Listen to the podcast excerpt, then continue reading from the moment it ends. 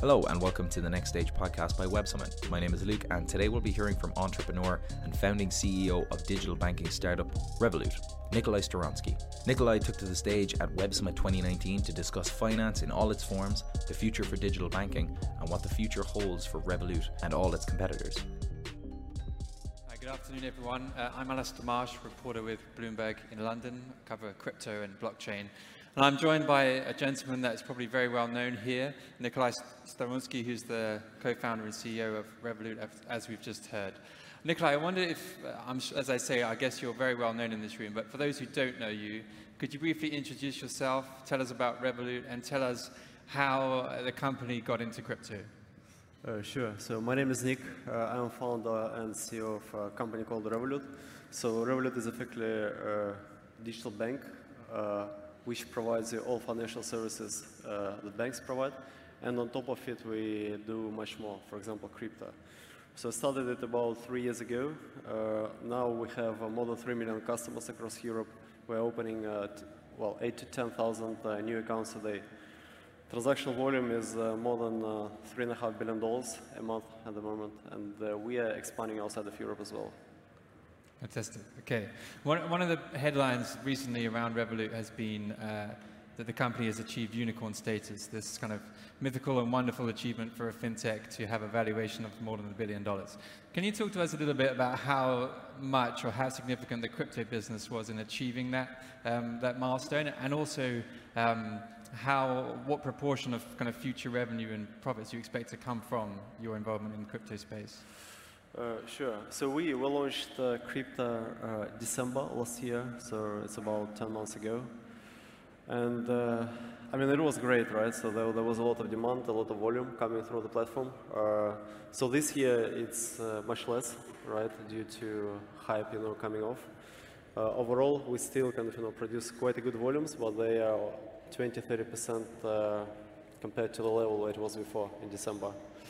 In terms of revenues, I mean, it's not that significant for us, so it's less than 10% of revenues comes from uh, crypto business.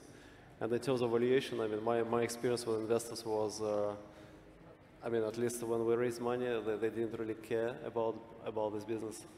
Uh, because we, we effectively position ourselves as a bank, not as a crypto business. Yeah. I see, okay.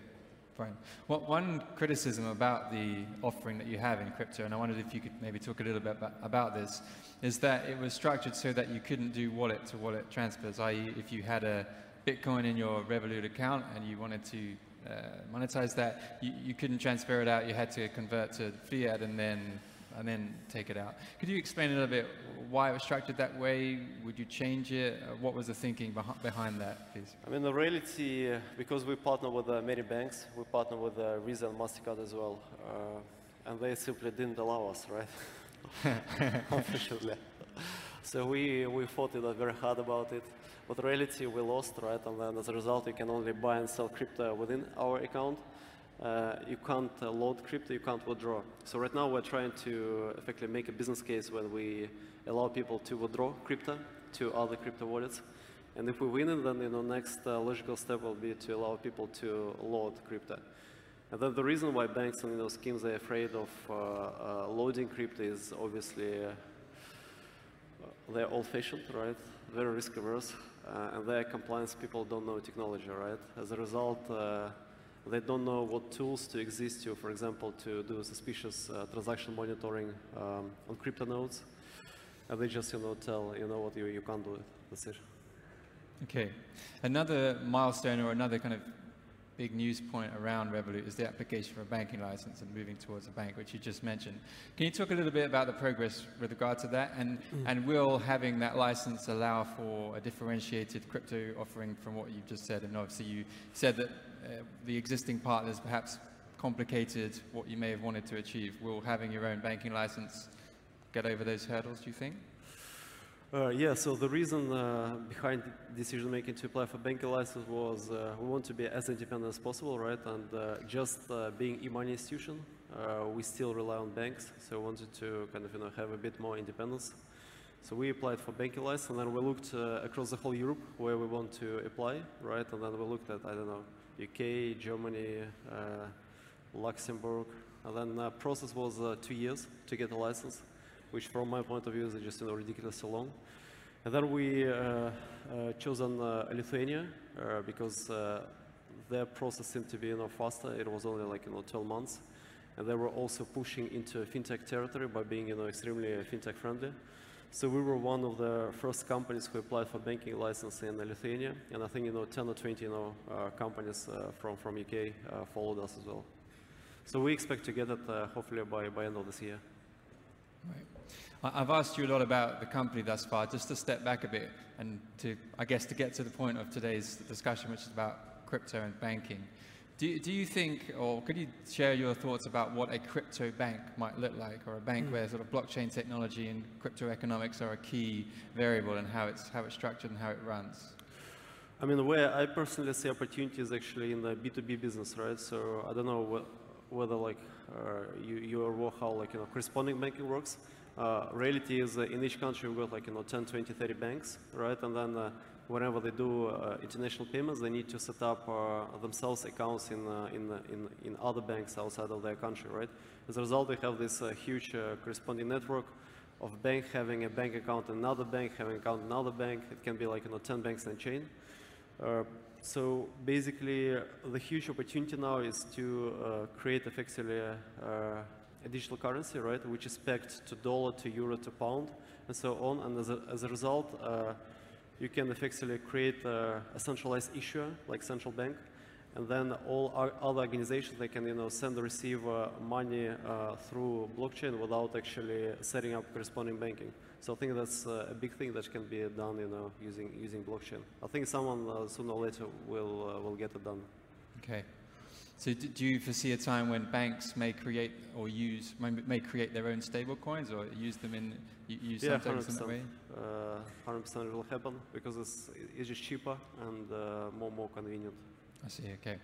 Working for Bloomberg, I'm very interested in what we might describe the institutionalization of crypto, in particular the movement of kind of big finance, whether that be banks or hedge funds, asset managers, into the crypto space. And I've been tracking or trying to keep a track of what the big banks are doing.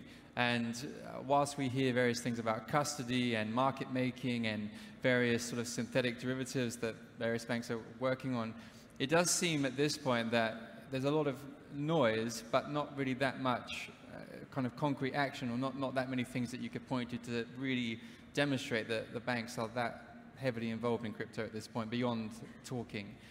What's your thinking on that? Do, you agree with how I've just described it? And what are the, what are the key impediments for a, a big banks getting involved in this space? Well, I agree. Uh, banks usually talk but don't do. Uh, so yeah, I agree with it. Uh, so we see a lot of you know uh, talk about you know crypto. Some uh, some banks uh, start creating trading desks in cryptocurrency. But reality so far, last eight nine months, I just don't think it, it really moved much. Right, okay. And it seems a lot of the offerings or a lot of things that are being discussed are kind of all arm's length. So you, you have like a Goldman Sachs NDF and you have Morgan Stanley talking about swaps and you have various other things, but it doesn't seem that anyone is actually trading or uh, getting involved in the underlying markets. It's always a step removed. Is that just simply a function of kind of regulatory worries or is there something bigger behind that? I think banks are very good uh, at following their uh, big clients, right? Uh, so like, you know, Goldman Sachs, obviously they, they, they serve uh, big institutional investors and, uh, you know, big hedge funds. So unless these uh, big institutional investors, and hedge funds move heavily in crypto world, I just don't think, you know, banks will move because they simply try to make money, right, from, from their clients. If their clients want to, I don't know, swaps on crypto or like, I don't know, some kind of borrow crypto to, to sell then you know they, they will move fast. So it seems that you know there is no interest from uh, big uh, institutional investors so far. I see. I, I, wrote an article earlier in the year about Morgan Stanley preparing uh, swaps uh, on kind of Bitcoin ETFs, uh, Bitcoin futures, sorry. And the, basically, the, the sources that we had said that the offering was ready to go at any moment. They were just waiting to see if there was any institutional demand, which I guess yeah. speaks to your point. So perhaps it's not just an impediment on the bank side, but also do you foresee perhaps that the institutional investors, the bank's biggest clients, are not interested in the space? I mean, Larry Fink, the CEO of BlackRock, has said that not one single customer of his I don't know whether that's true or not. He has probably many, many customers, but uh, he's said that not one of them wanted to, or has asked BlackRock for crypto business. I mean, yeah, you're forgetting that you know all these uh, big institutional uh, uh, funds. They also have compliance department, right? as soon as compliance department hears, okay, the Bitcoin swap on Bitcoin, optional Bitcoin, they they they they, they just uh, scared, right? right? So then you know, nothing happens. So how do we get over this hurdle? Is it the FCA or the SEC needs to come out and kind of give a rubber stamp to some, uh, in some way, shape or form to certain types of crypto activity, or are there other underlying factors at play? I think it's just a question of time, right? Because uh, usually people are afraid uh, of uh, anything new. Uh, compliance people are afraid squared, right? Uh, so yeah, just a question of time when you know community becomes you know more familiar with instruments and then hopefully there will be you know, some more demand, and then you know, banks will follow. Okay. Okay. You've worked for a big bank, or a few, you've worked for Credit Suisse. Yeah. Do, you, do you see a time when the, the big names in kind of established finance, the Credit Suisse or the Goldman or the JP Morgan, when those guys are really the big names in crypto? I mean, they're not, they are big names, but they're not big names in crypto now. Uh, I don't know, difficult to say. Uh, I think uh, I mean, my bet would be that fintechs will be very big in uh, crypto, right, uh, for the foreseeable future. I just don't think banks will catch up. Right. Okay. Perhaps, I mean, it, one, one thing that's very interesting to me is that um, if you look at the ETF market and how that has evolved, actually you have a lot of kind of smaller market makers or smaller in terms of size compared to the banks who actually really control the trading of ETFs or in a big way. Perhaps, and it actually it seems that there are similar things happening in, in the crypto market. Do you think that it will be that you know there will be other key kind of market participants like like the kind of high frequency trading shops then that have a bigger role to play in crypto than the banks? Is that how things would evolve? Do you think? Yeah, I think there is definitely an opportunity for high frequency firms uh, in crypto space. I remember when we launched crypto, it was just mad. I was looking at uh, different arbitrage opportunities between different exchanges. I mean, you can right. make like you know, five five percent on the trade, right? And then you know, and because all uh, effectively startups and fintechs in uh, crypto trading, they are mature, so they don't really kind of you know know how uh, financial world works. Uh, so the result market uh, was very inefficient. I guess you know it's still very inefficient. So I think if uh, professionals from uh, hedge funds or high frequency trading firms come in and uh, particularly target this market, uh, so initially they can make a lot of money on it. Okay. A lot of the discussion that we've had thus far is about banks kind of creating new uh, businesses for crypto, whether it be market making or custody or what have you. But kind of banks' bread and butter is is lending and sort of de deposits. And actually, one, one way potentially that they could get involved in the crypto space is to bank crypto businesses like exchanges or brokerages. But that's actually proved to be very, and certainly in some cases, uh, controversial and it's not really happening. Do you think that, that that kind of lending and banking could be a sort of a simple bridge between um, kind of not, well, a simple first step into the space for established banks? Uh, so you're asking about whether they would, uh, apart from lending, be involved in, uh, for example, I don't know, deposit in crypto? Well, whether whether it would make sense for a established bank to provide an account or loans to crypto businesses. Uh, of course, it makes sense, right? But I mean, uh, if if you're a crypto business and then you know you try to open a bank account, I mean, forget about it, right? So like, they, they will not open for you. So then you will need to probably try to open a bank account with smaller banks Right. Uh, but generally, like crypto business is considered extremely high risk business by uh, compliance in banks. And uh, in 99% of the banks, uh, they, they, they, just simply like, you know, don't take application. Right. Uh, but I think, you know, there is a big opportunity for, for banks actually to, to serve these clients. They just need to learn how to do it. They may be high risk, but some of them are also highly profitable too. If you look at some yeah, of the exactly. exchanges. I mean, exactly, yeah. Okay. You think that, that what, what would it take to kind of turn the dial? Is it just uh, risk and compliance getting more comfortable with the idea of, of crypto, or um, is it, does it come again back to regulation?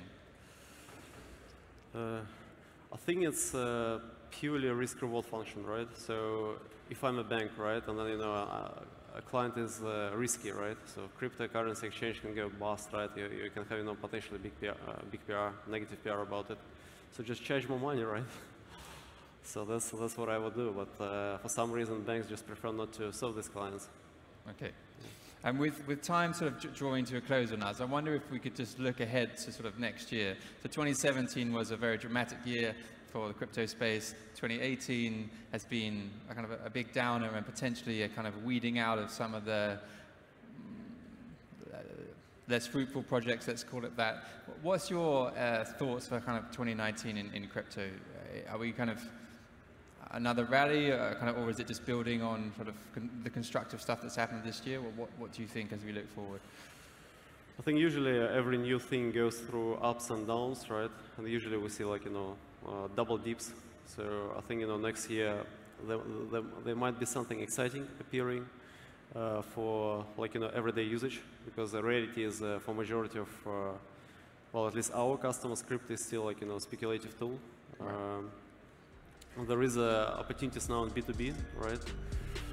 Maybe we'll see in 2019 some opportunities in uh, B2C, so some uh, real, real use cases.